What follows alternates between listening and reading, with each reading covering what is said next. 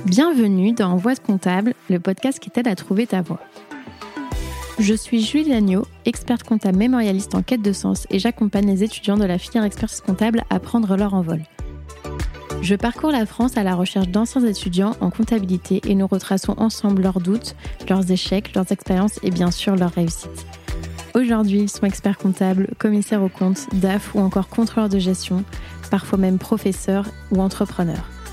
À travers ces parcours inspirants, j'espère te montrer que non, en compta, il n'y a pas qu'une seule voie. Bonne écoute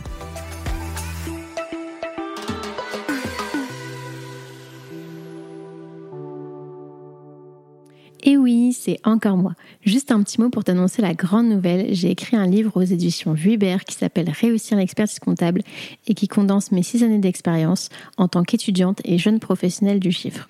Les 200 pages sont réparties en trois grands thèmes qui sont l'état d'esprit pour se dépasser personnellement et professionnellement, les révisions pour décrocher ses diplômes et enfin la vie professionnelle pour trouver la voie qui te correspond.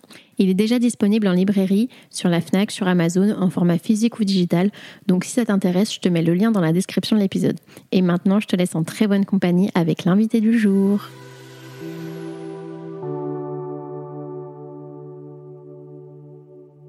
Et si c'est pas ce qu'on est en train de vivre aujourd'hui, c'est que j'ai rien compris. On est complètement là-dedans. Et on n'a pas pris encore cette conscience, parce que quand on parle euh, de la propriété de la donnée, euh, quand on parle de jeu datavise, euh, on, on oublie simplement déjà de gérer l'information de l'entreprise. Simplement celle de l'entreprise, on le fait pas. On parle de l'information du secteur, elle est riche, mais on parle de l'information globale, euh, je déclare, euh, qui est l'enjeu des PDP, mais qu'est-ce qu'on fait déjà de l'information de l'entreprise Et c'est pour ça que j'ai développé Tipeesoft. Mm. Et, euh, et ça, par rapport à la connaissance que tu as de la profession, tu penses que les, les données qu'on a, elles sont sous, enfin, sous ou inexploitées, enfin, à part pour à des finalités, euh, enfin, obligations fiscales, euh, sociales euh, je, je pense que il n'y a pas aujourd'hui un discours assez clair sur la vision que nous devons avoir, nous, de notre profession. Qu'est-ce que nous apportons à nos clients? Qu'est-ce que nous apportons à notre société aujourd'hui? Euh, Et l'information dont le client a le plus besoin, c'est celle qui le concerne directement sur son marché, bien sûr, mais sur aussi son projet à lui. Euh, j'ai fait de nombreuses euh, années une euh, conférence sur le business plan au Salon des entrepreneurs à Paris, à l'époque où j'étais euh, élu à l'ordre de Paris. et je faisais ça avec mon associé sur cette conférence sur le business plan. Dans l'amphibleu du Palais des Congrès, on avait 800 personnes. Et dans cette conférence, je disais, le business plan, c'est passer du rêve à la trésorerie. Et le business plan, c'est une construction d'une information sous un angle financier, mais d'une information stratégique. Et les chiffres ont cette vocation à, pouvoir être exprimés avec cette vision stratégique. Et c'est de cette information dont je parle là. Oui, c'est au service de l'activité et ça lui permet aussi de réfléchir. Bah, par, enfin, typiquement, quand tu parles du rêve, on peut se dire ah bah je vais faire ça, je vais faire ci, et puis en fait, on se rend compte avec les chiffres que telle ou telle chose c'est pas possible ou ça va coûter trop cher ou il faut aller chercher des financements. Enfin, c'est au service du projet et pas euh, c'est pas une contrainte. C'est absolument. Et c'est pour ça que euh, l'un de mes discours et ce sur quoi je suis quand même assez peu entendu dans la profession, il y a certains experts comptables et tu en connais bien euh, qui ont pris conscience de l'importance de la notion de budget. Mais quand je parle budget à l'ensemble de mes confrères, ils n'y touchent pas. Or, pour moi, enfin, euh, on parlera peut-être de la de, de, de, du temps qui n'existe pas. seul le présent existe. Euh, le budget, c'est la projection de du futur souhaitable que je que je comprends là où j'en suis aujourd'hui. Et j'ai besoin de construire avec ce budget euh, la vision de ce futur souhaitable. C'est-à-dire que le futur n'est qu'illusion, mais j'ai besoin aujourd'hui, dans ce présent-là, d'imaginer ce futur pour aller vers ce futur aujourd'hui. Et le budget, C'est ça. Et c'est, c'est ce qu'il permet, c'est cette réflexion-là qu'il permet et qui permet de donner un objectif sur lequel je vais pouvoir mesurer au fur et à mesure du temps si je l'atteins, s'il faut que je le modifie et d'être dans un cercle vertueux de mise en place enfin, dynamique d'une vision de mon futur au présent. Et ça influe aussi la stratégie d'entreprise parce qu'en fonction de si on est au-dessus ou en dessous du budget, il faut qu'on prenne des décisions. Et on est en plein dans ce que tu appelles la stratégie d'entreprise. Moi, ça fait des années euh, que je propose à la profession de réfléchir à ce changement de paradigme, de dire arrêtons de voir la comptabilité simplement au service de la base fiscale, mais voyons-la au service de la prise de décision. Ça, c'est voilà, c'est ma vision. Et pourquoi tu penses que les experts comptables, enfin les cabinets en général, ne s'emparent pas de ce sujet-là? Parce qu'ils ont encore trop à faire avec la gestion réglementée, avec le, sujet des normes et des lois qui sont euh, extrêmement envahissantes et pour lesquelles effectivement les clients viennent les chercher. Euh, et en même temps, ça les rassure euh, d'être dans ce domaine qui est un domaine technique euh, dans lequel ils savent qu'ils peuvent exceller par leur niveau de compétence. Mm. Euh, mais au fond, enfin, j'aime à dire ça, euh, j'ai compris beaucoup de choses euh, le jour où j'ai vendu mon cabinet à mes jeunes associés et que je me suis senti et que j'ai été disponible pour accompagner des projets en étant de l'autre côté, à côté des décideurs, et que j'ai compris quel était leur mode de fonctionnement et leurs problématiques et leurs besoins d'accompagnement justement dans euh, cette prise de décision sur les aspects financiers. Et c'est là euh, que j'ai vraiment euh, compris leurs besoins et c'est ce que j'ai mis dans. Tipeesoft, c'est le résultat de ce que j'avais construit quand j'étais dans le cabinet où nous, étions euh, avec Cégide. Et Cégide, c'est un outil très puissant, avec des bases SQL très intelligentes. Et j'avais construit, parce que euh, j'aime bien dire que je suis un paresseux créatif, c'est-à-dire que j'aime faire le, avoir le maximum de résultats avec le minimum d'efforts. J'avais construit des outils avec euh, les outils Microsoft de reporting qui me permettaient de faire des reporting sur mesure pour mes clients en attaquant les bases de données Cégide. Et euh, c'était des reportings avec ma vision d'expert comptable, mais qui avait déjà cette vision de d'être de correspondre au business model client. Mais j'avais pas compris toute la puissance de, de, notamment de la vision budgétaire euh, vis-à-vis de nos clients. Et ça, je l'ai compris après, en les en accompagnant, en étant à côté de, des décideurs. Et j'ai mis ça dans Tipeesoft. Et alors j'ai une question qui me vient. Quel avenir tu vois pour la profession dans le sens où il y a beaucoup d'experts comptables qui sont justement, on va dire, euh, orientés sur l'aspect plus, euh, enfin, enfin, c'est pas forcément de leur fait à eux, c'est aussi les contraintes réglementaires qui font que, mais en, tout cas, au niveau du business model des cabinets, la majeure partie du chiffre d'affaires, enfin, je sais plus les stats exactes, 80 ou 90% sont dédiés à la production, enfin, comptable, fiscale et donc au, plus orientés sur le réglementaire et non pas sur le, les attentes, les besoins du client. Et donc avec euh, tout ce qui se passe, enfin la facture électronique, euh, potentiellement on, on, peut imaginer dans un futur plus ou moins proche la perte du monopole. Quel avenir tu vois pour euh... Mais euh, j'ai un petit peu répondu en disant qu'il convient de réfléchir à notre utilité. Qu'est-ce qui a de la valeur dans notre utilité?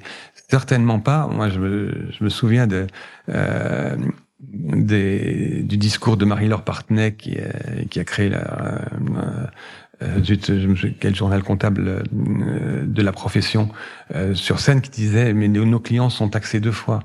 Ils sont taxés par l'État qui leur prend des impôts, ils sont taxés par l'expert comptable qui, qui leur fait payer la déclaration.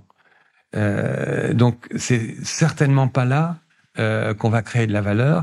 On a une certaine utilité parce que on permet à, nos clients euh, d'être disponibles pour leur projet et pas pour l'administratif, mais c'est pas c'est pas ce qui a le plus de valeur. On a de la valeur quand on leur permet d'optimiser euh, leur structure, leur fiscalité, etc.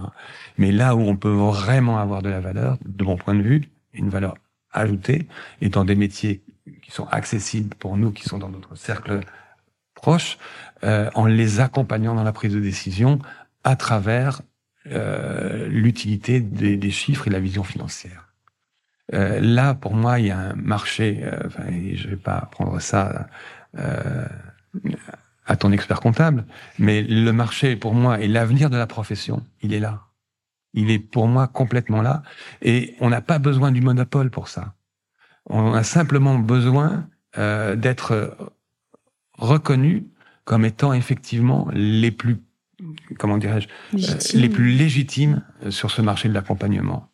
Et en plus, ça n'empêche pas que les murs de notre maison soient stratégiques, soient basés sur la gestion réglementée, euh, qui est effectivement notre porte d'entrée. Mais ce que j'ai toujours dit à mes clients à l'époque où j'avais mon cabinet, c'est euh, vous venez me voir pour la gestion réglementée, pour refaire votre bilan. Et là-dessus, j'ai aucune différence avec mes confrères, sauf peut-être que je le fais plus vite qu'eux. Mais euh, mais c'est pas ça qui a de la valeur pour moi. Ce qui a de la valeur pour moi, pour vous, ce qui a de la valeur, c'est l'accompagnement que je peux vous faire, c'est faire parler vos chiffres. Et c'est ça que j'ai envie de faire avec vous. Euh, j'ai connu un autre type qui m'a apporté énormément, qui avait dans un cabinet bordelais, qui avait segmenté son le cabinet en disant j'ai les clients entrepreneurs, ceux avec lesquels je peux accompagner, que je peux accompagner, qui ont un besoin d'accompagnement, et puis j'ai les clients tout venant qui viennent juste chercher de l'assurance et, et, de la gestion réglementée. Et donc je fais la distinction entre les deux. Et je, je sais dire aussi, euh, bon, je ramène ça encore à Tipeesoft. Euh, Tipeesoft, c'est pas un outil pour tous les clients du cabinet, c'est un outil justement pour les clients entrepreneurs. Ce que je peux accompagner. Est-ce qu'il n'y a pas aussi des clients qui peuvent être entrepreneurs mais qui n'ont pas forcément le de budget à consacrer à ce à ce conseil? Euh, c'est toute la réflexion aussi du, de, la, de la start-up. Euh, c'est euh, comment j'organise effectivement euh, ce partage de la valeur entre le client et moi. Comment comment j'organise cet accompagnement pour qu'on y trouve notre compte. à terme, quels efforts je fais sur les à un moment donné, et puis comment aussi euh, je fais prendre conscience à mon client qui pense qu'il n'a pas euh, les moyens de me payer, de dire mais si, il faut que tu trouves les moyens de me payer. Mm. Enfin, euh, ça fait partie de ton projet. Euh, c'est essentiel que toi, tu acceptes de donner de la valeur à ça. Et c'est un levier pour lui de croissance. Bien sûr. Donc, euh, en fait, ça va l'aider à développer et donc à avoir les moyens de. Moi, je, je, je suis assez stupéfait. Enfin, quand je discute à l'occasion notamment sur, à, l'académie euh, des sciences comptables et financières où j'ai pas mal œuvré, notamment le, le dernier euh, groupe de travail sur l'accompagnement des startups, euh, quand les experts comptables parlent, ils ils sont pas conscients de la valeur de ce qu'ils apportent. Ils ont une mauvaise image de d'eux-mêmes et de leur qualité personnelle de conseil. Ils ont une conscience de leur savoir, de leurs compétences techniques, mais pas de la valeur que ça a. Et c'est ce qui fait qu'ils ont du mal à se vendre. Euh, quand je vois les posts sur euh, ah non non euh, on ne fait pas de comptabilité, surtout on veut pas en parler quoi comment voulez-vous vendre des missions de valeur à vos clients avec l'image que vous avez vous-même de la comptabilité Moi, je suis désolé. Enfin, j'ai beaucoup réfléchi dans dans mon histoire à notre titre expert comptable. Ah ouais, c'est pas beau expert comptable parce qu'il y a comptable dedans. Mais on a cherché, on n'a pas trouvé mieux. Et je dis la question, c'est pas euh, que comptable, que expert comptable, ça ne correspond pas. C'est comment on peut revaloriser l'image de la comptabilité c'est revaloriser l'image de la comptabilité qui a du sens aujourd'hui. La comptabilité, c'est un outil extraordinaire au service de la réussite de l'entreprise. Mais quand on le voit dans une vision stratégique d'outils d'aide à la décision. Et euh, voilà, donc, expert comptable, prenez conscience de la valeur de ce que vous avez apporté au client, et à partir de ce moment-là, vous serez capable de vendre. Oui, parce que si toi-même tu crois pas en ce que tu vends ou tu vois pas la valeur, ça va bah, être compliqué de convaincre quelqu'un. Bah, bien sûr. Et de faire mm. passer ton prix. Mm. C'est un cercle vertueux ou vicieux, selon la manière dont on le regarde. Mais c'est marrant parce que c'est quand même euh, ce que tu dis où il y a certains experts comptables qui sont peut-être une majorité, mais qui voient pas forcément la valeur, on va dire, dans ce qu'ils apportent, ou du moins ne savent pas la mettre en valeur. Et pourtant, ce qu'on entend beaucoup, c'est tout le temps l'expert comptable, il fait du conseil, tout ça. Est-ce que c'est pas en, en contradiction? Qu'est-ce que tu en penses, toi qui, toi qui découvres la profession pas moi qui suis interviewée. non, mais je, enfin, tu comprends pourquoi je te renvoie cette question. Euh, quand, quand je quand je t'ai vu apparaître euh, sur LinkedIn, euh, j'ai tout de suite réagi en disant tiens, il y a un jeune qui se pose plein de questions. Ben, j'ai voulu rentrer en contact avec toi. Et puis, euh, bon, à, l'époque, tu n'étais pas encore prête. Enfin, tu avais besoin de, de, de, trouver ta place, euh, et, et, et, on n'a pas eu l'occasion d'échanger. Mais oui, euh, enfin, il y a, y a, un vrai travail, euh, et il y, a beaucoup de choses qui m'irritent dans la communication que je vois de mes confrères sur LinkedIn, euh, qui manient des grands concepts, mais qui, quand on va dans la réalité des cabinets, ne sont pas mis en œuvre, mis en pratique. Quoi. Euh, il y a un, un, un, poste qui m'a particulièrement fait réagir. Euh, il n'y a pas plus empathique que les experts comptables. Et c'était peut-être un poste de Jérémy, non? Oui, absolument. Et si tu réagi, nous écoutes. et, j'ai réagi en, en, disant mais c'est le contraire. Pour moi, il n'y a pas moins plus moins empathique que les experts comptables. Et je l'ai ressenti d'autant plus le jour où j'ai été de l'autre côté après avoir vendu mon cabinet, où j'ai compris que l'expert comptable, son but, c'est pas de comprendre l'entreprise, même s'il pense qu'il qu'il le fait, c'est de, d'organiser les choses de telle manière à que ce que l'entrepreneur, l'entreprise rentre dans son processus de fabrication des comptes.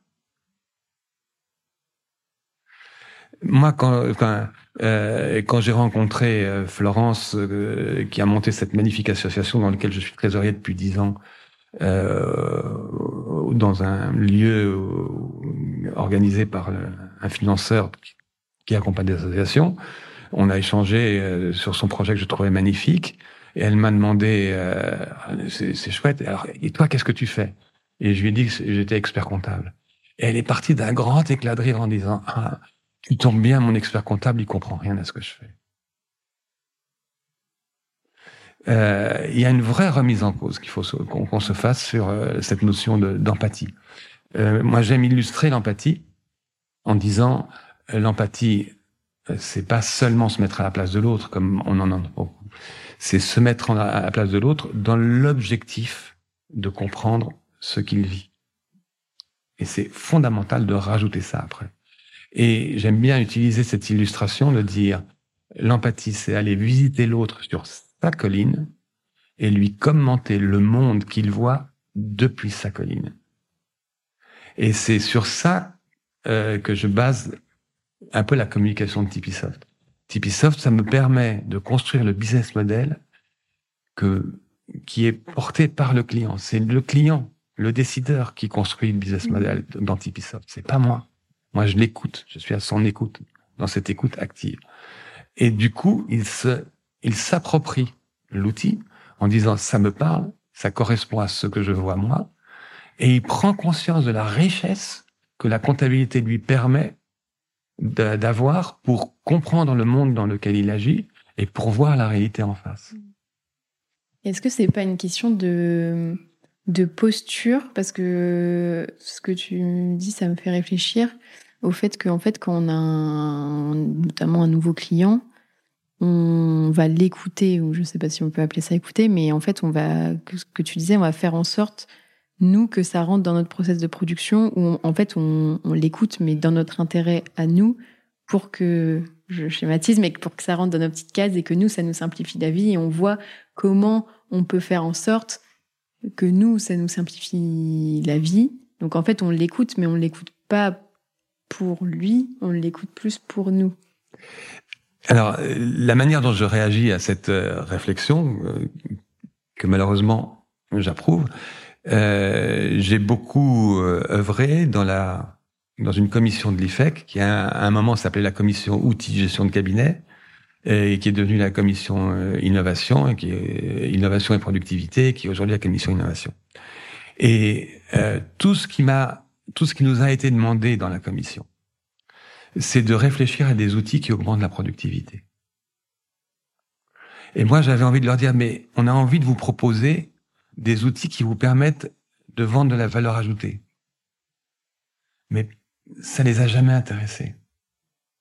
Tout ce qui les a toujours intéressés, c'est de trouver des gains de productivité. En gros, c'est de enfin en fait, oui, mais les gains de productivité, enfin la performance du cabinet, tu peux soit diminuer les coûts, soit bien sûr augmenter les revenus aussi. Bien sûr. Et qu'est-ce qui s'est passé quand on regarde les choses avec un peu de recul? C'est que des outils de gain de productivité, il y en a eu des tas qui nous ont fait également, effectivement, gagner beaucoup en productivité.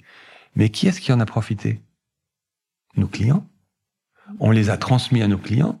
Et aujourd'hui, en baissant les prix, et aujourd'hui, nos marges, elles sont pas terribles. Et sur les métiers de base, c'est pas terrible du, tout. Donc, il est temps aujourd'hui, et euh, c'est un peu ce que ce que nous dit le marché, euh, de trouver des relais de croissance sur des missions à valeur ajoutée. C'est ça, mon, euh, c'est ça mon sujet et c'est ça mon discours. Mhm. Et une des forces, c'est quand même que, en tout cas, tant que le monopole existe, on a un canal d'acquisition qui est assez naturel qui permet après de développer. Mais est-ce qu'on en a tellement besoin? Si on est dans le cadre en train de se transformer, qu'on n'a pas encore pris le pas, on va dire, de la valeur ajoutée, oui, je pense. Ouais, enfin, n'ayons plus peur, quoi. Hmm. N'ayons plus peur. Et justement, si tu nous racontes un peu le projet Tipeesoft, comment ça t'est venu euh, D'où ça part? Est-ce que c'était un outil que tu avais développé peut-être pour toi et après que tu as ouvert ou... Euh, alors, comme je te l'ai dit tout à l'heure, euh, j'ai toujours été passionné euh, par des outils qui donnaient du sens à ce que je faisais. Euh, donc, quand, quand j'ai euh, quand j'ai quitté la fiduciaire, mon premier job euh, pour rentrer dans, dans le cabinet, j'ai eu une petite indemnité de départ, quand j'ai payé, etc. Et j'ai acheté à l'époque un Apple II. Enfin, c'était un Mac? non, non. Enfin, c'était c'était pas encore Mac. Hein. Mac était pas encore sorti. C'était c'était euh, Apple. Apple avait sorti un, Apple, un Apple. Donc ça, ça, ça m'amusait. Et puis euh, on a acheté, j'ai fait acheter dans le cabinet euh, une machine à traitement de texte qui prenait la place d'un bureau, enfin pour faire juste du traitement de texte. Donc c'était pour dire que j'étais déjà assez techno et puis j'avais envie d'avoir des outils qui qui faisaient le boulot à ma place, quoi. Euh, et j'ai découvert le premier tableur qui s'appelait VisiCalc sur Apple.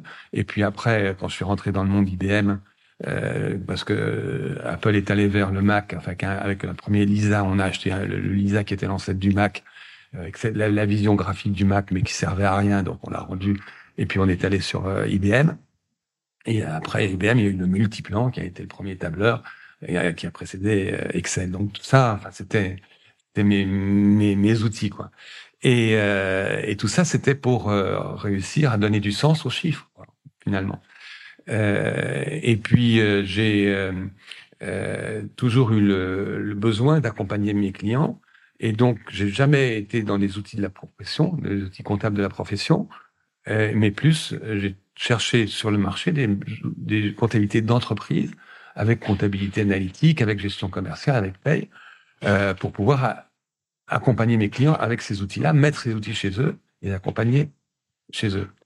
Euh, et j'ai trouvé un, une boîte Microgest, euh, un consultant euh, qui dans son garage euh, à Versailles avait développé ce truc-là et c'était génial. Et on a fait un bout de chemin ensemble. Il y avait un bref, je vais pas rentrer dans les détails, ça, ça prendrait peu de temps.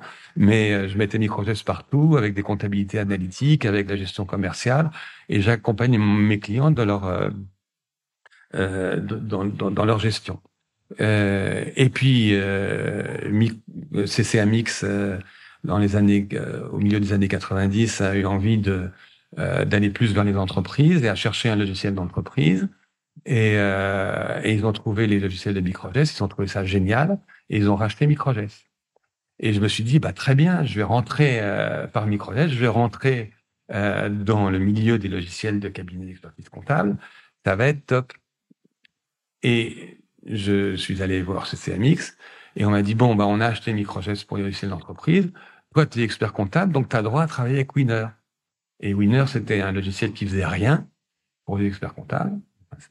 Et je dis, mais attends, mais ce truc-là, c'est nul. Je, c'est pas avec ça que je vais accompagner mes clients. Ah ouais, mais Maintenant, euh, enfin, Microgest est devenu Contadis, euh, euh, c'est vendu aux entreprises, donc euh, c'est plus ton, c'est plus ton sujet. Ah, c'était vendu uniquement aux c'était vendu entreprises. Uniquement aux Et on entreprises. pouvait pas, si on était expert comptable, euh, le proposer Absolument. à nos clients. Ah, abso- absolument. Ok. Bon, donc, donc j'ai complètement perdu cette relation-là. Donc du coup, j'ai laissé tomber.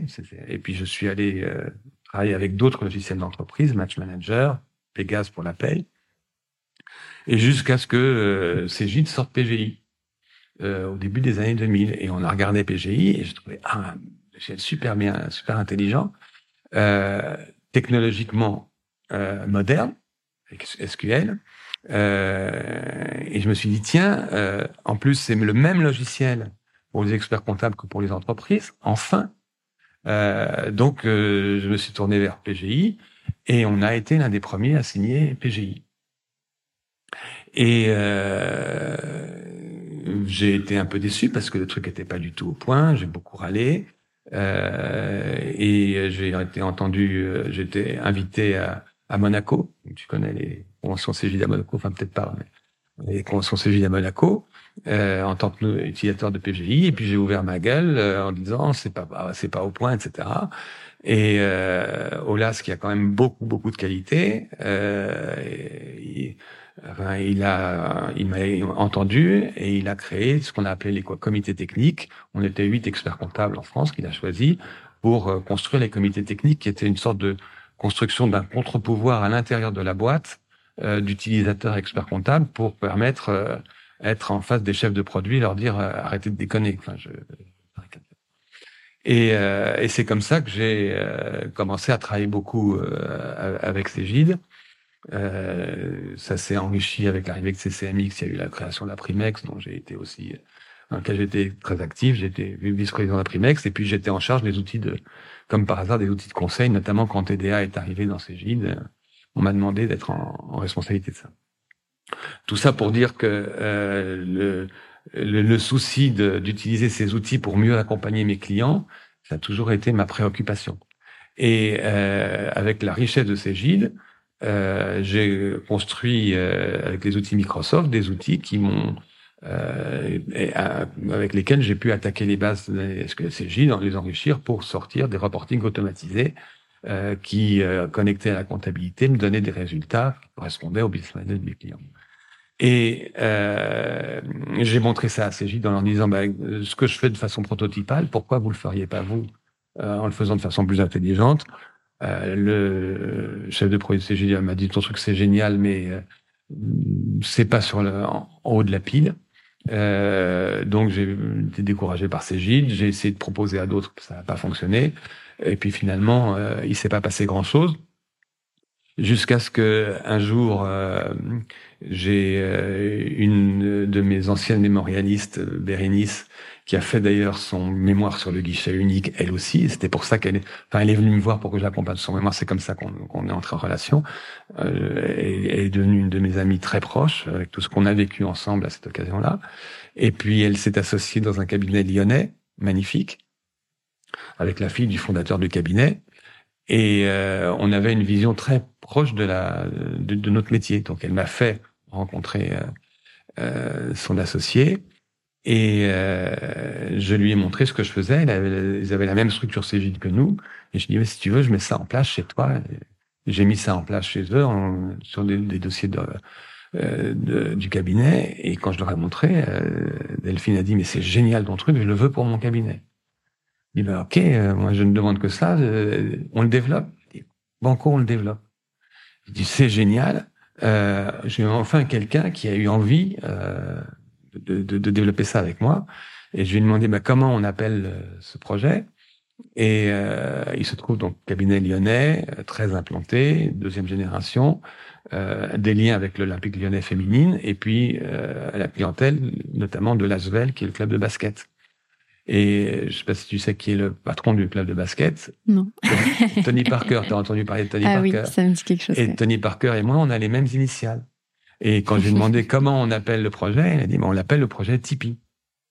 Bien entendu, qui était le, le surnom de, de, Tony Parker.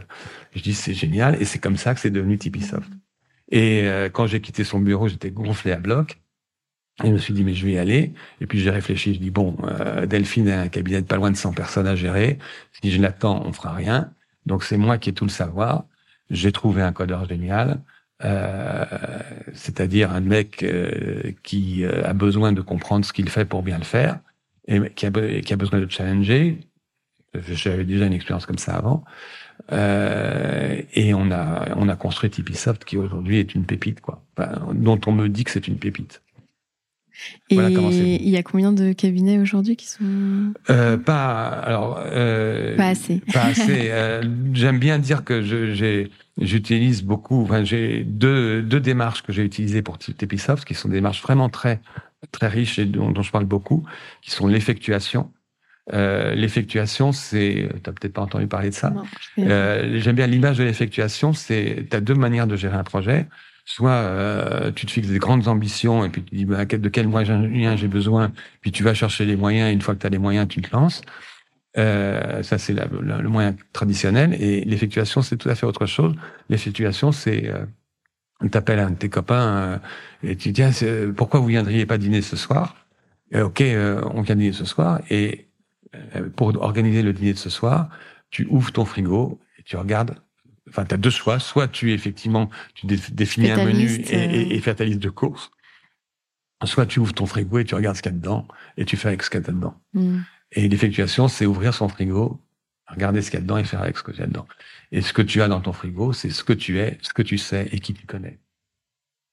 Et avec ça, le monde est ouvert.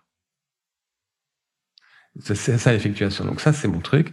Et euh, la deuxième démarche, c'est le design thinking, c'est-à-dire le, le, cercle vertueux euh, d'avancer avec les parties prenantes en permanence. Euh, c'est-à-dire de, de faire ton truc, d'échanger avec les utilisateurs, de, de les écouter, d'écouter leurs besoins et de faire évoluer le truc en permanence. C'est le cercle vertueux euh, du design thinking. Donc que ça soit pas forcément Enfin, fait que ce soit pas ton projet, que c'est le projet de. Enfin, c'est. Euh, c'est le projet des utilisateurs. Oui. C'est le projet des utilisateurs. Donc être dans, être dans une démarche d'écoute permanente. Moi, la, la première écoute que j'ai que j'ai eue, enfin que j'ai faite, c'était auprès des, des décideurs. C'est-à-dire que dans, dans ma, ma posture de d'accompagnateur de ces magnifiques associations que, que j'ai la chance d'accompagner aujourd'hui, c'est de quoi ils ont besoin. Euh, Qu'est-ce que je peux faire à mon niveau euh, pour les dégager totalement euh, pour qu'ils soient totalement disponibles sur leur projet et capables de prendre les bonnes décisions, d'aller chercher les bons financements, etc. Mm. Et de les rassurer sur les aspects euh, administratifs. Et euh, c'est pour ça que, pour moi, notamment dans le milieu associatif, la projection de trésorerie est presque plus importante que la projection de résultats. Puisque le résultat, il va tendre plus ou moins vers bah, zéro. Parce que, euh, enfin, peu importe. Enfin, mais ce, ce, qui est important, ce, ce, qui est important dans l'association, c'est la trésorerie. Oui. Euh, donc, euh, la manière dont j'ai constaté la, la transformation euh, d'Emmanuel, qui est un journaliste qui a monté une merveilleuse association d'animation d'ateliers d'écriture, qui était archi angoissé quand on a mis en place Time et Tipeesoft. Enfin, Tipeesoft d'abord et après Time. Et aujourd'hui, la manière dont il est soulagé parce qu'il sait exactement euh, quelle va être sa trésorerie dans les 12 prochains mois et donc à quel moment il faut absolument qu'il aille chercher de nouveau des sous, ça a changé sa vie. Mmh. Bah, et même, je trouve que bah, on peut avoir personnellement, mais aussi professionnellement, le rapport à l'argent et le fait de toujours être en stress. Enfin, il y a des entrepreneurs qui sont en stress, euh, soit qui ouvrent leur euh, compte tous les jours pour savoir euh, combien il y a sur le compte, ou à l'inverse, qui veulent pas regarder parce que ça leur fait trop peur. tout à fait. Et, et justement, mon, mon, mon accompagnement, c'est d'être, de supprimer toutes les peurs, de supprimer tous les dénis. Je ne veux pas voir et on a des, enfin, j'en discutais avec mes amis Francis et Nicolas de la commission. Il y a des clients qui ne veulent pas le voir à leur situation. Ils ne veulent pas la voir. Enfin, donc, ils sont dans le déni euh, aussi. Donc, c'est assez intéressant. Et cela, c'est difficile de leur vendre des tableaux de bord, mmh. de leur vendre du reporting. Mais euh, oui, le, euh, comment nous pouvons mieux accompagner nos clients décideurs quand leur autant toutes ces peurs qui les bloquent et qui leur empêche de porter bien leur projet. Mm. Euh, nous leur ôtons tout un tas de peurs sur la partie gestion réglementée, notamment en leur assurant de la conformité, mais il faut qu'on leur ôte aussi des peurs dans leur gestion et dans leur vision stratégique. Et est-ce que le fait d'être... Euh, tu disais que ça avait changé forcément ta vision, le fait de passer d'expert comptable à accompagnateur de projet. Est-ce que le fait de passer euh, créateur euh, de projet, ça t'a aussi appris euh, des choses Moi, j'aime j'aime à dire de façon très très riche que les rencontres, c'est la vie. C'est-à-dire que nous grandissons à travers nos rencontres. Euh, et les rencontres, c'est des rencontres avec des personnes, c'est la rencontre que nous, avons par exemple tous les deux, c'est la rencontre avec des livres, c'est la rencontre avec des événements, euh, des événements heureux ou des événements malheureux. Euh, et c'est de toutes ces rencontres-là euh, que nous nous enrichissons et que nous grandissons.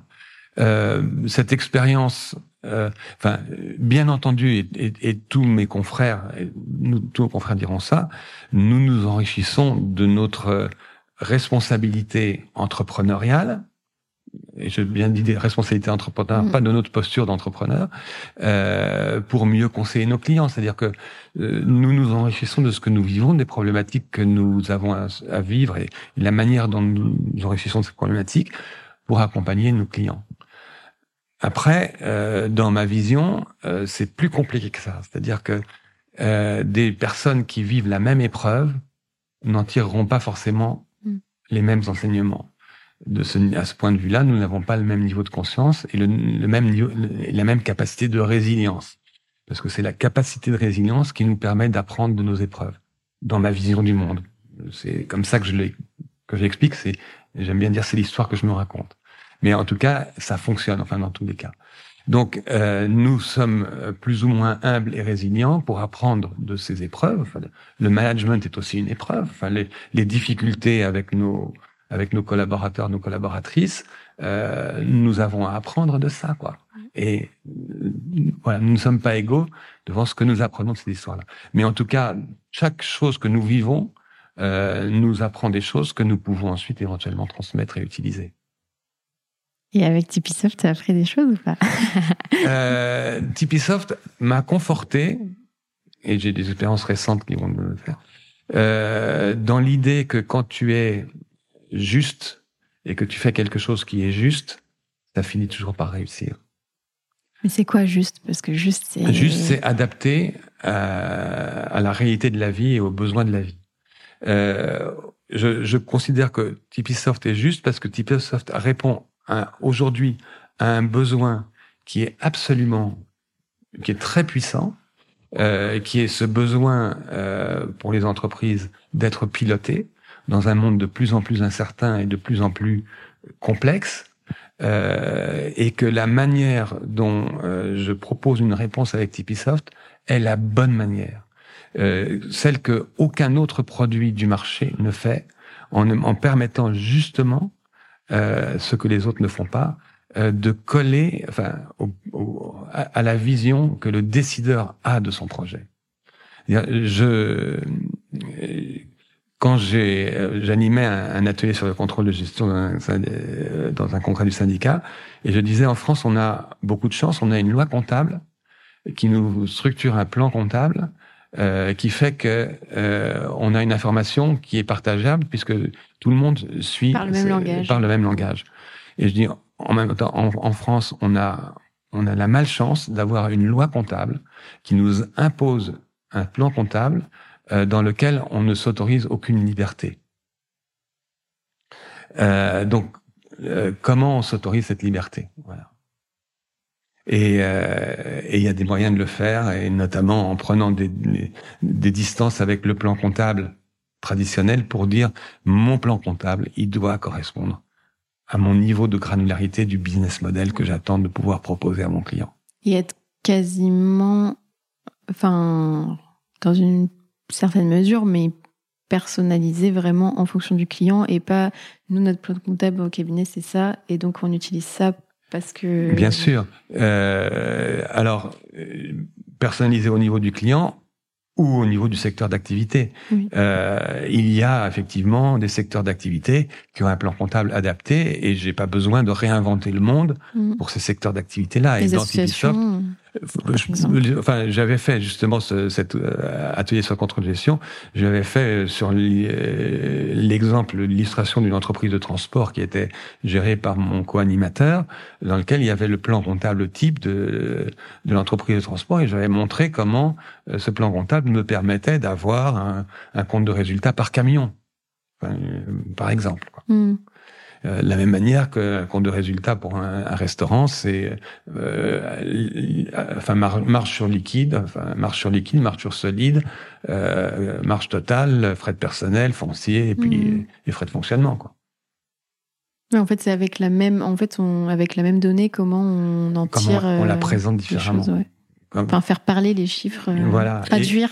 C'est ça, le, donner du sens aux chiffres, et puis réconcilier, euh, ça c'est euh, euh Tipeee réconcilie le monde du contrôle de gestion avec le monde de la comptabilité, mm. en disant on parle le même langage, on est sur la même donnée, et c'est juste des portes d'entrée différentes. Mm. Et tu nous as parlé un peu en filigrane tout au long de l'interview de de ton de ta proximité avec le monde associatif, euh, économie sociale et solidaire. Tu t'es engagé dans pas mal d'associations aussi. Est-ce que tu peux nous en parler euh, un peu? Enfin, comment ça Est-ce que depuis le départ, c'est un secteur euh, que tu affectionnais? Comment ça s'est passé? Bon, euh, là, je vais rentrer un peu plus dans mon intimité, mais ça fait partie de mon, de mon histoire et c'est aussi ça qui m'a construit. Euh, euh, y a, y a, enfin, j'ai parlé du bouquin de Frédéric Laloux. Il y a un autre bouquin qui m'a beaucoup euh, apporté, qui est une de mes bibles, qui est le bouquin d'Eckhart Tolle sur le pouvoir, le pouvoir de l'instant présent, et dans lequel il dit le temps n'existe pas, seul le présent existe, et le passé n'existe plus, mais il, mais en même temps, il est ce qui nous constitue, et le futur n'est qu'illusion, et le futur se construit présent. Donc ça, je, je vis avec ça, comme je vis avec les accords Toltec, etc. Bon. Euh, et j'ai expliqué comment, euh, effectivement, euh, les rencontres euh, m'ont construit. Et le monde associatif, j'y suis arrivé d'une façon assez, entre guillemets, dramatique, si je peux dire des choses comme ça. C'était ma, ma troisième naissance. Ma, j'aime dire, j'ai eu plusieurs naissances dans ma vie. La première, c'est celle, comme tout le monde, où je suis sorti du ventre de ma mère.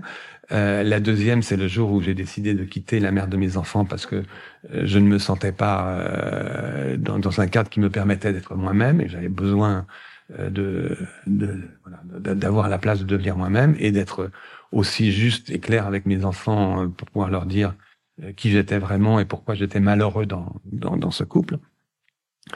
Et ma troisième naissance, qui est celle qui m'a fait rentrer dans, dans le monde associatif, c'est le suicide de ma fille. Euh, et là, donc, euh, j'ai eu besoin de, de trouver des ressources. Euh, et c'est assez marrant parce que j'ai appris à cette occasion-là que j'avais dans euh, dans la clientèle du cabinet, mais c'était pas moi qui, qui suivais le dossier, c'était un autre de mes associés, une association magnifique qui s'appelle Phare Enfants Parents, qui traitait de, de la prévention du suicide des, des jeunes et également de l'accompagnement des, des, des parents d'enfants suicidés. Euh, donc je me dit c'était naturel que, que j'aille après après cet événement euh, euh, voir ce que cette association pouvait m'apporter. Et c'est comme ça que j'ai découvert euh, la, la, la, la, puissance du monde, du monde associatif. Euh, c'était à cette occasion-là que j'ai découvert ça. Et donc je suis rentré dans cette association et, et j'ai évolué dans ce monde-là. Bon, il se trouve que je suis quelqu'un qui a besoin euh, à mon niveau de conscience, d'être acteur de ma vie, euh, par opposition à, ceux qui sont plus spectateurs et plus victimes. Et donc j'ai pris de la place dans cette euh, association qui avait été créée par Thérèse, dont, qui avait un peu plus, enfin, depuis plus de 20 ans à l'occasion du suicide de son propre fils. Et, euh, et donc on a créé, enfin, il y avait des groupes de parole dans lesquels j'ai pas été très heureux parce que moi, j'ai besoin d'échanges et dans ces groupes, c'était juste des déversements, il n'y avait pas d'échange, donc c'était pas mon truc. Et puis, à un moment, Thérèse a décidé de créer euh, des groupes de réflexion, d'échanges sur euh, la prévention. Et je me dit, tiens, c'est vraiment intéressant, donc j'ai commencé à travailler là-dessus. Et euh, bon, je vais, bon, je vais aller un peu plus vite. Euh, et donc j'ai pris de la place dans, dans cette association, dans le conseil d'administration, la vice-présidence. Et Thérèse m'a introduit auprès de l'Union nationale de prévention du suicide, euh, où je suis également allé au conseil d'administration. J'ai pu aller euh, également siégé à l'Observatoire national du suicide. Donc je suis vraiment rentré dans, dans, dans ce, cette euh, richesse du monde associatif euh, en étant absolument passionné, en me disant mais le monde associatif a vraiment quelque chose à apporter au monde traditionnel. Euh, et mon combat, ça a été notamment dans ce milieu-là euh, d'essayer de faire cohabiter le monde institutionnel, c'est-à-dire le monde de la santé, avec le monde associatif. Euh, il y a un, livre, euh, pardon, un film magnifique euh, qui est hors norme avec Vincent Cassel qui parle de, ce, de cette problématique-là où il y a cette association qui aide magnifiquement les autistes à s'intégrer et qui est remise en cause par la par la santé publique parce que ces gens-là ne sont pas qualifiés pour donc, bon, c'est une digression, enfin peu importe. Donc voilà, j'ai été très très investi dans ce monde-là, et ça m'a permis de rencontrer de magnifiques personnes, et en même temps de prendre conscience de la difficulté aussi dans ce lieu où tu as une vision assez idéale du monde, euh, de gestion des égaux et de ces associations qui sont là aussi pour servir les égaux de leurs fondateurs et pas forcément euh, le milieu. Mais bref, j'ai fait beaucoup de belles rencontres. Et notamment euh, quand j'ai défendu euh, le, le, projet dans un, euh, un, événement organisé par un de nos financeurs où j'ai rencontré d'autres associations, et notamment cette association, à l'époque ça s'appelait Insinlam, maintenant Ecoluma, où, où j'ai rencontré la porteuse de projet Florence, qui racontait que son projet à elle, c'était euh, de manière systémique d'enrichir euh, la vision d'éducation nationale en faisant en sorte que les enfants deviennent acteurs de l'acquisition du savoir et, pas passifs de euh, le transfert de compétences et de travailler sur leurs compétences émotionnelles et sociales. Sur la pédagogie inversée Alors, la pédagogie inversée, c'est un des outils d'eux, mais c'est surtout mettre dans les programmes et notamment euh, dans dans l'accompagnement et dans la formation des profs, des enseignants, euh, des, des, éléments qui euh, leur permettent d'animer les classes autrement et d'insister notamment sur les compétences psychosociales des enfants. Euh, que ce soit l'empathie euh, enfin, ou autre, enfin par exemple. Et euh, quand j'ai entendu le discours de Florence, je dis mais mon mon combat euh, pour euh, travailler sur le mal-être des jeunes, puis je ne crois pas à la prévention du suicide, mais au mais au travail sur le mal-être, c'est c'est sur le mal-être qu'il faut travailler. Les, enfin les causes, non, les, enfin les cause profonde et pas le ah symptôme. oui, oui euh. exactement. Enfin, c'est ça fondamentalement. Donc, euh, je, je me suis dit, mais si je veux travailler sur effectivement euh, le, mal-être des jeunes, c'est avec Florence qu'il faut que j'aille, puisque c'est en construisant, en aidant les enfants à se construire de la manière la plus riche possible qu'on leur permettra de trouver plus facilement leur place et, et d'avoir confiance en eux. Et donc, c'est comme ça que je me suis investi dans cette association et, euh, que, que, je suis maintenant depuis plus de dix ans, qui aujourd'hui a plus de 2 millions de budget et commence à, enfin, à un site magnifique qui s'appelle Être Prof, qui, qui accompagne 200 000 profs euh, qui travaillent sur les cadres éducatifs, qui travaillent au niveau des académies et qui réussit dans cette vision, qui est en train de réussir dans cette vision systémique euh, d'accompagnement des professeurs, parce qu'un professeur heureux fait des enfants heureux. Euh, et j'ai énormément appris et j'ai énormément appris et développé Tipeesoft dans l'accompagnement euh, de, de Stéphane et Florence en mettant à leur disposition un outil qui leur permette de, de, de, de, de réaliser et de mettre en de trouver les moyens de leurs actions et de mettre en œuvre et de suivre leur, la réalisation de leurs actions. Voilà, enfin, mon, rapidement mon, mon, engagement associatif, et c'est comme ça que j'ai rencontré euh, Emmanuel, euh, qui a lancé cette association de, euh, la, la, zone d'expression prioritaire qui euh, anime des ateliers euh, en France entière, qui fait parler les, les, jeunes et qui sort des articles qui sont publiés dans Libération, Huffington Post, etc., où on peut lire la, euh, la, la, richesse de, de, de, de, tous ces jeunes qu'on sous-estime complètement.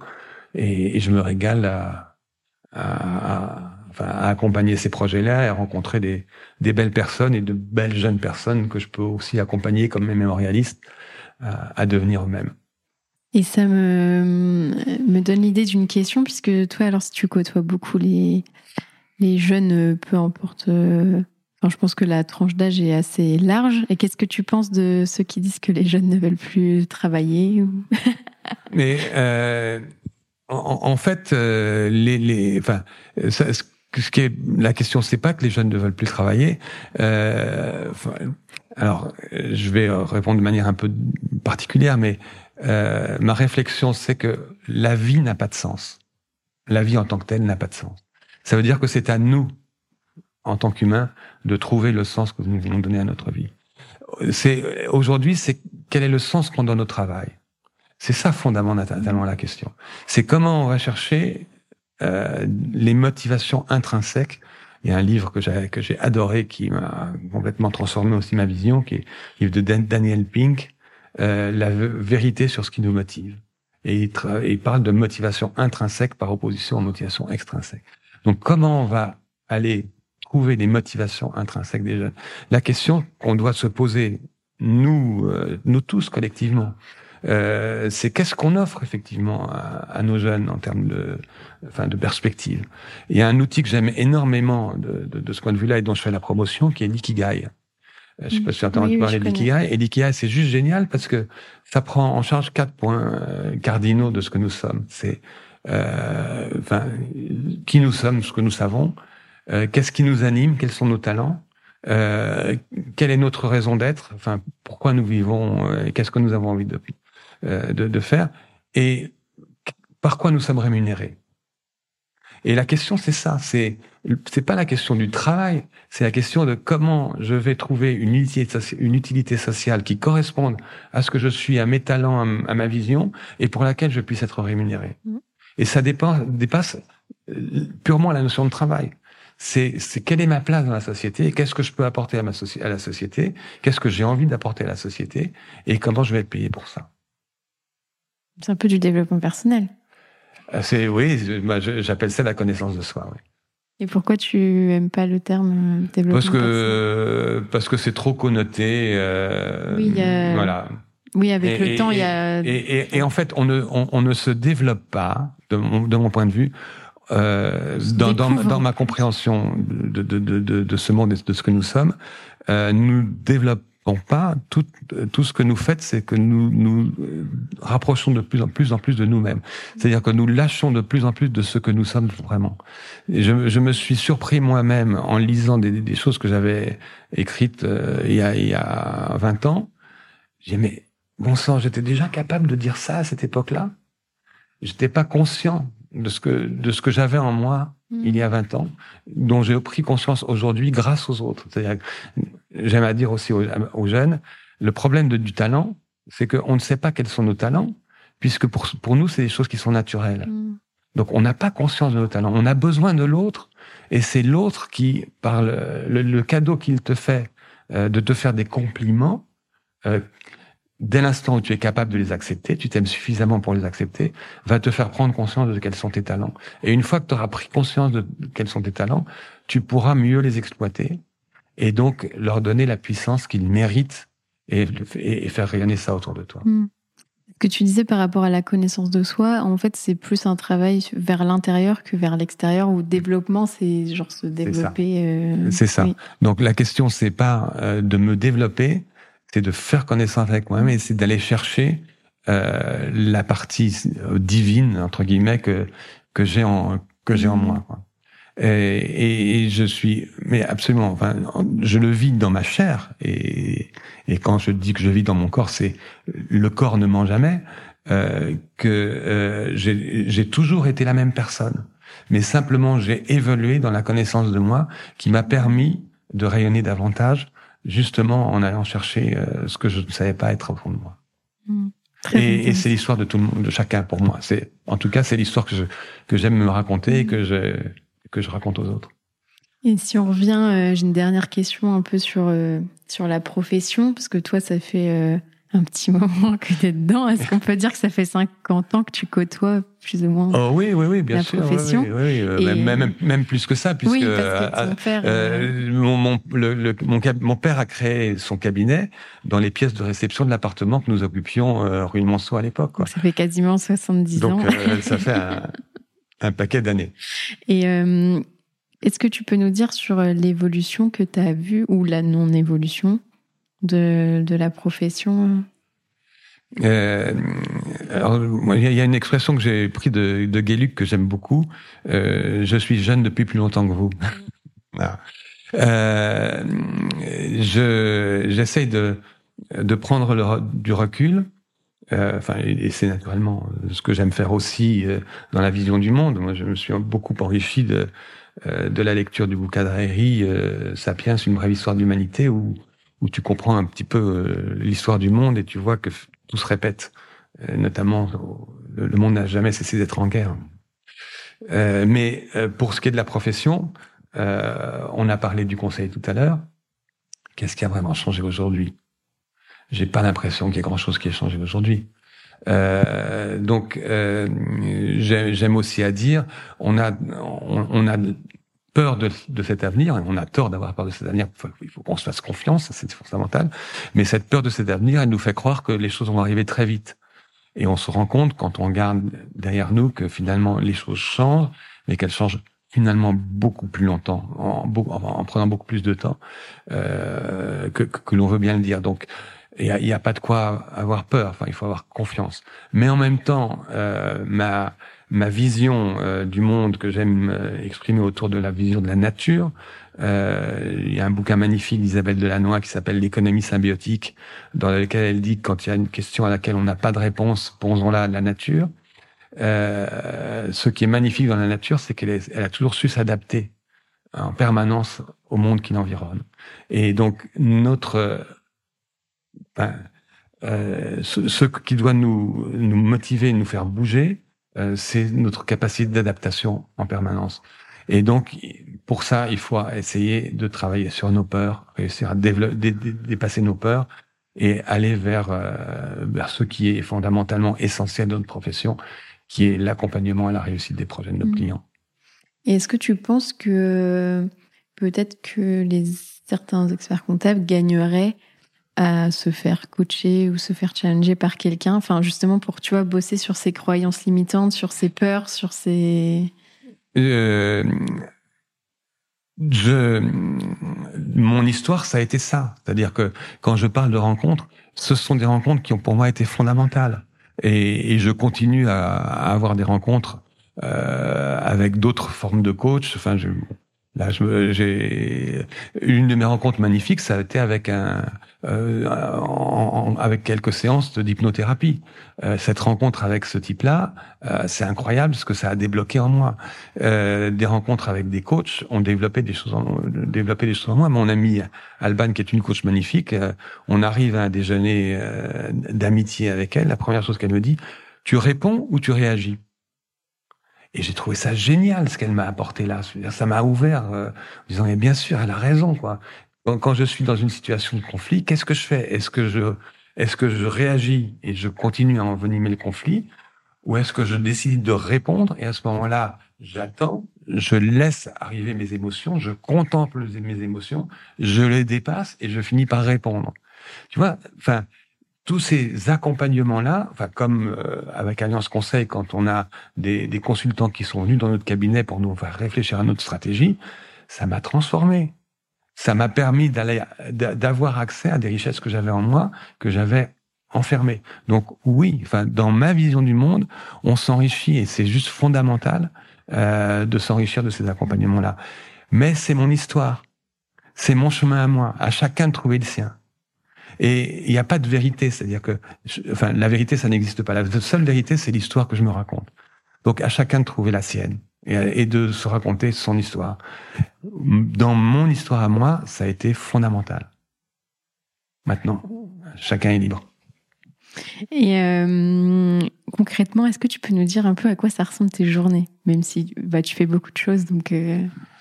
Euh euh, je, mes journées, elles sont archi libres, c'est-à-dire que euh, je, je m'autorise à tout, j'ai pas de contraintes. Euh, je, enfin, je suis très, enfin, j'adore cette expression attaché à sa liberté, qui, qui est juste, qui dit une chose et son contraire. Mais j'aime aussi dire que que, que, que la, la, vie, elle est, elle est ça. Elle, elle est d'abord un paradoxe, quoi. Euh, la mort, euh, la, la, vie et la mort sont imbriquées, le bien et le mal le présent, le futur. Enfin, euh, tout ça est complètement imbriqué. Donc, ça fait partie euh, euh du paradoxe. Donc, euh, j'ai ce besoin de liberté pour faire en sorte de, de, de, ne plus être dans le stress. J'essaye je, de supprimer toutes les euh, situations dans lesquelles je suis en risque de stress. Euh, et quand je suis en risque de stress, le, le, le, discours que je me fais intérieurement, je te disais tout à l'heure, fais-toi confiance, Polak, fais-toi confiance. Ça va bien se passer. Et parce que ça s'est toujours passé bien et il n'y a pas de raison. Euh, donc je laisse arriver mes, mes journées euh, en me disant bah, c'est chouette, j'ai des trucs à faire, ou si j'ai rien à faire, c'est pas grave, je m'autorise l'ennui. Euh, et comment je m'organise entre euh, euh mes petits enfants euh, euh, quand ceux qui sont euh, vivent aux Philippines viennent deux mois par an nous nous rencontrer euh, avec leur grand-mère et moi, comment je m'organise et comment je lâche ce qui est mon quotidien sur Tipeesoft, sur mes projets, etc. et je me fais confiance sur le fait que je vais tout bien gérer et que j'ai envie de respecter mes engagements et, et toujours être moi-même. J'aime à dire dans toutes les situations et quand je suis quelquefois en difficulté, je me dis mais finalement qui je suis et comment je reste qui je suis. Euh, une autre façon de le dire en creux, c'est euh, notamment dans les situations conflictuelles, ils n'auront pas ma colère, je resterai ce que je suis. Hmm. Ok. Et euh, est-ce que tu as des prochains projets ou pareil, peut-être que vu que avec ton rapport au temps, ce que tu nous expliquais, tu laisses un peu. Ouais, par mon rapport au temps, j'ai fêté ce que j'ai appelé ma nouvelle décennie. Euh, quand j'ai fêté mes 40 ans, je l'ai fait au même endroit, c'est-à-dire dans ma, dans ma maison de campagne. Et euh, c'était comme l'arrivée à, à, une étape. C'était une arrivée, mes 40 ans. Et là, j'ai voulu euh, faire ça euh, au même endroit, c'est-à-dire la maison euh, familiale, ma maison de campagne familiale, celle que j'ai laissée à la mère de mes enfants euh, quand on s'est séparés, mais qui reste la maison familiale où il se passe toutes les, les belles choses. Et j'avais envie d'y inviter tous les gens qui participent à ma vie aujourd'hui, tous ceux qui m'accompagnent, que j'accompagne. Euh, que ce soit les porteurs de projets, que ce soit les jeunes de la profession que j'ai accompagnés, mes anciens mémorialistes, enfin, et pour que tous ces gens rencontrent mes enfants, que mes enfants les rencontrent, etc. Et, euh, et j'ai fêté ma nouvelle décennie. C'était pas mon anniversaire. C'était ce qui allait arriver, euh, ce qu'on allait continuer à construire ensemble. Donc, euh, et c'est pour ça que j'aime à dire, euh, aujourd'hui, je vis les plus belles années de ma vie parce que je suis vraiment dans l'instant présent. Donc, euh, je suis dans l'instant présent, je vois ce qui se passe, je fais mes rencontres, je fais, j'ai des rencontres à faire avec Tipeesoft, notamment des, gens qui vont m'accompagner à développer ce truc, à le porter avec moi, qui soit plus, soit de la génération suivante. Euh, voilà, j'ai plein de trucs à faire et je sais que ça va arriver. Ok. Tu ouais, t'as pas la pression de dire je dois atteindre un objectif ou ça se construit au fur et à mesure des rencontres, des. Je, la pression, la pression, elle est toxique dans tout. Échapper à la pression, ça me paraît quelque chose de fondamental quand on veut euh, réussir ses projets et rester soi-même. Hmm. Et euh, qu'est-ce que tu aimes le plus alors dans ce que tu fais euh, aujourd'hui? Euh, J'adore cette question parce que ça me permet de dire je ne crée aucune hiérarchie. Euh, j'aime la musique, j'aime tous les compositeurs. Euh, j'aime dire aussi aux parents que l'amour ne se mesure pas et que forcément nous avons des relations différentes avec chacun de nos enfants. Et c'est pas pour autant que l'amour qu'on a pour eux est différent. Mm. Et qu'il faut pas se tromper de combat. Donc, quand on me dit qu'est-ce que tu préfères, je dis j'aime pas cette question-là. J'aime. Voilà, ce qui compte, c'est ce que j'aime. Et qu'est-ce que t'aimes alors La vie. D'abord la vie. Tu fais, de toute façon, tu fais que des choses que Enfin, tu as choisi aussi. J'aime les rencontres, j'aime rencontrer de nouvelles personnes, j'aime accompagner, euh, j'aime découvrir. Euh, ouais, et, et, fondamentalement, j'aime la vie et j'aime le monde. Hmm. J'aime ce que j'ai à y faire. Euh, Est-ce que tu es fier de ton parcours?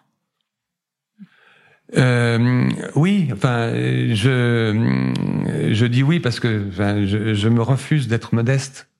Euh, c'est je j'ai mis beaucoup de temps à m'aimer, donc à accueillir les compliments. Donc aujourd'hui, je m'autorise à me faire des compliments. Et, et, je le dis parce que j'ai envie euh, de faire passer ce message.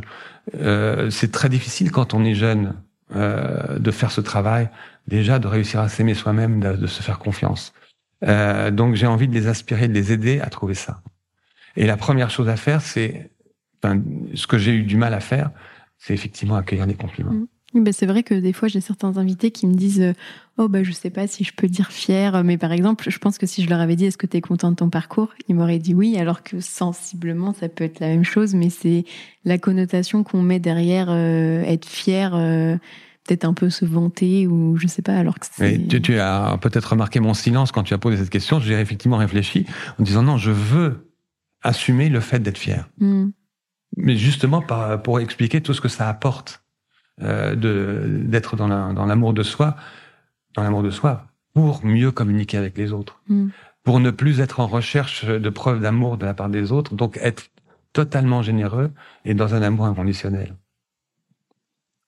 Euh, et ton équilibre vie pro vie perso, on en a un peu parlé, euh, mais toi, je sais pas si tu estimes qu'il y a une différence entre pro et perso. Euh, c'est facile pour moi de dire aujourd'hui que, enfin, mais ça j'ai toujours ressenti de cette manière-là, c'est qu'on est la même personne. C'est-à-dire que ce qui est avant tout important, c'est d'être soi, et, et, on repère assez facilement autour de soi les gens qui réussissent à être les mêmes dans leur vie perso et professionnelle.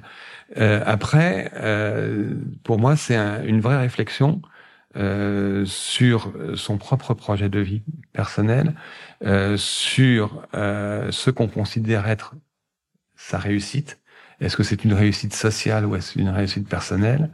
Euh, Donc c'est à, chacun de trouver son équilibre et de s'interroger sur la manière dont il gère lui-même sa relation entre ce qu'il construit euh, sur le plan personnel, euh, la, sa famille, euh, son conjoint, la personne euh, avec laquelle il construit un projet où chacun grandit, et puis le, le temps qu'il consacre à accompagner ses enfants aussi et à élever.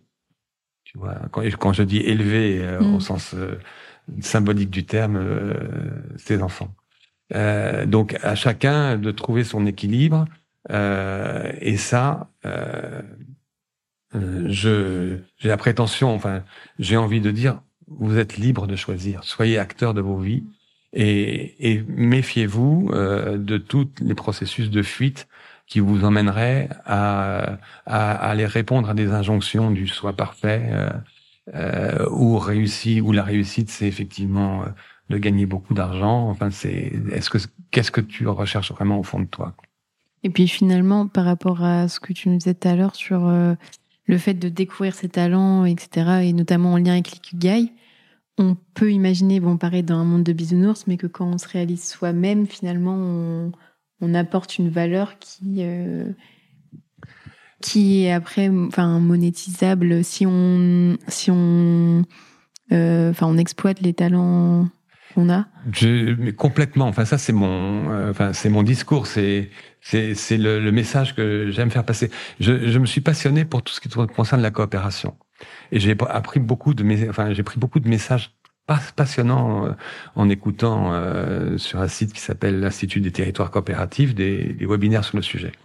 Euh, il y a un petit truc vraiment déjà très pratique que je trouve très riche qui est distinguer la compréhension humaine qui est riche et ouverte de la compréhension intellectuelle qui est fermée et emprisonnante. Euh, la compréhension intellectuelle, c'est une petite partie de la compréhension humaine. Dans la compréhension humaine, il n'y a pas seulement la compréhension intellectuelle, il y a aussi la compréhension spirituelle, de, de, de, de, tout ce qui nous dépasse et tout ce qui nous relie et qui fait que tout ne s'explique pas. Euh, et donc la compréhension humaine et intellectuelle est limitante. J'ai passé ce message auquel je crois beaucoup et, et c'est intéressant, surtout dans nos, dans nos métiers très techniques, euh, de voir à quel point euh, on se protège dans une compréhension intellectuelle en refusant la compréhension humaine qui est pourtant fondamentale, notamment dans la relation à l'autre. Mais pourquoi je te raconte ça? Parce que j'ai aussi appris, enfin réfléchi à une notion que je trouvais vraiment importante, c'est que dans nos vies, on est toujours confronté à trois sujets en même temps. Et, qu'il faut, et il faut travailler sur les trois en même temps. Et les trois sujets, c'est que dans, dans tout notre vécu, on est, quand on est en relation à l'autre, il y a trois éléments qui sont le territoire. Dans quel territoire on, intervient. Euh, C'est un peu le terrain de jeu de Françoise. hein. ça peut être c'est le terrain de jeu oui qui, qui change à chaque fois. C'est-à-dire là euh, tous les deux nous sommes dans notre terrain de jeu. Euh, quand on parle de la profession ou quand on est contrat on est dans le territoire d'expert comptable. Et puis on peut être dans le territoire familial et ouais, il y, a tout un tas de territoires. Donc, avoir conscience du territoire dans lequel on est, euh, avoir conscience du collectif que l'on forme et de la valeur du collectif dans ce territoire, associé à ce territoire, et ensuite avoir conscience du je avec un J majuscule. Et donc, et il faut travailler sur ces trois éléments-là en, même temps. Et c'est ce qui me permet de dire que le travail sur le je, il est absolument fondamental.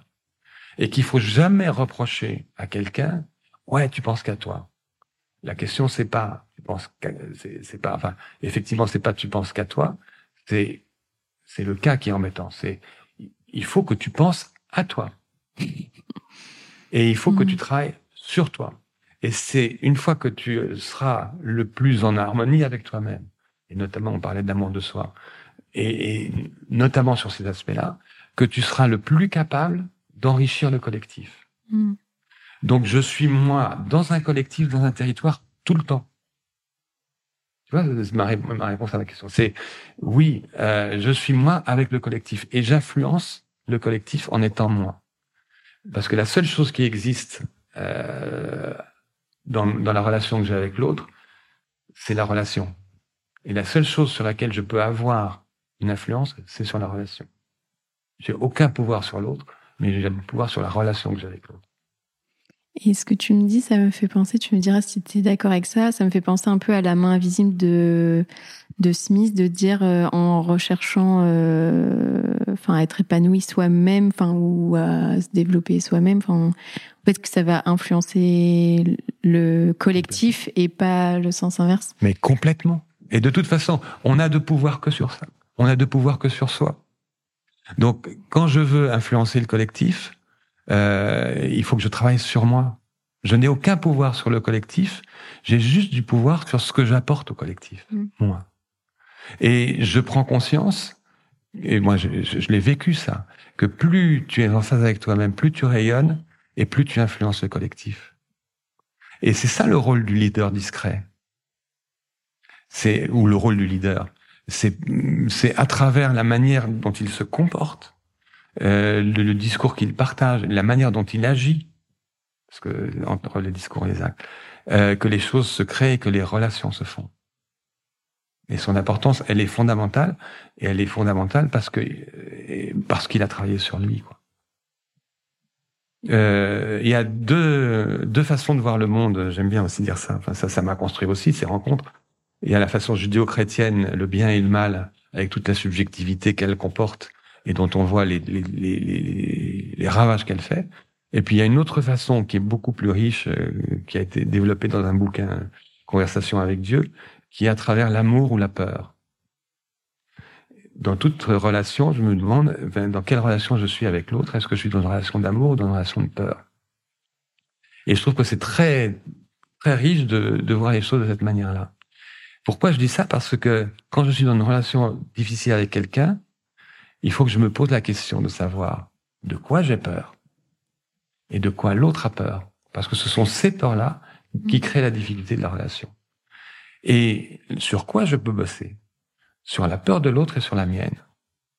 Et si je rassure l'autre et si je me rassure moi, par miracle, qui n'existe pas, les relations vont s'améliorer et vont s'enrichir et vont être riches et constructives.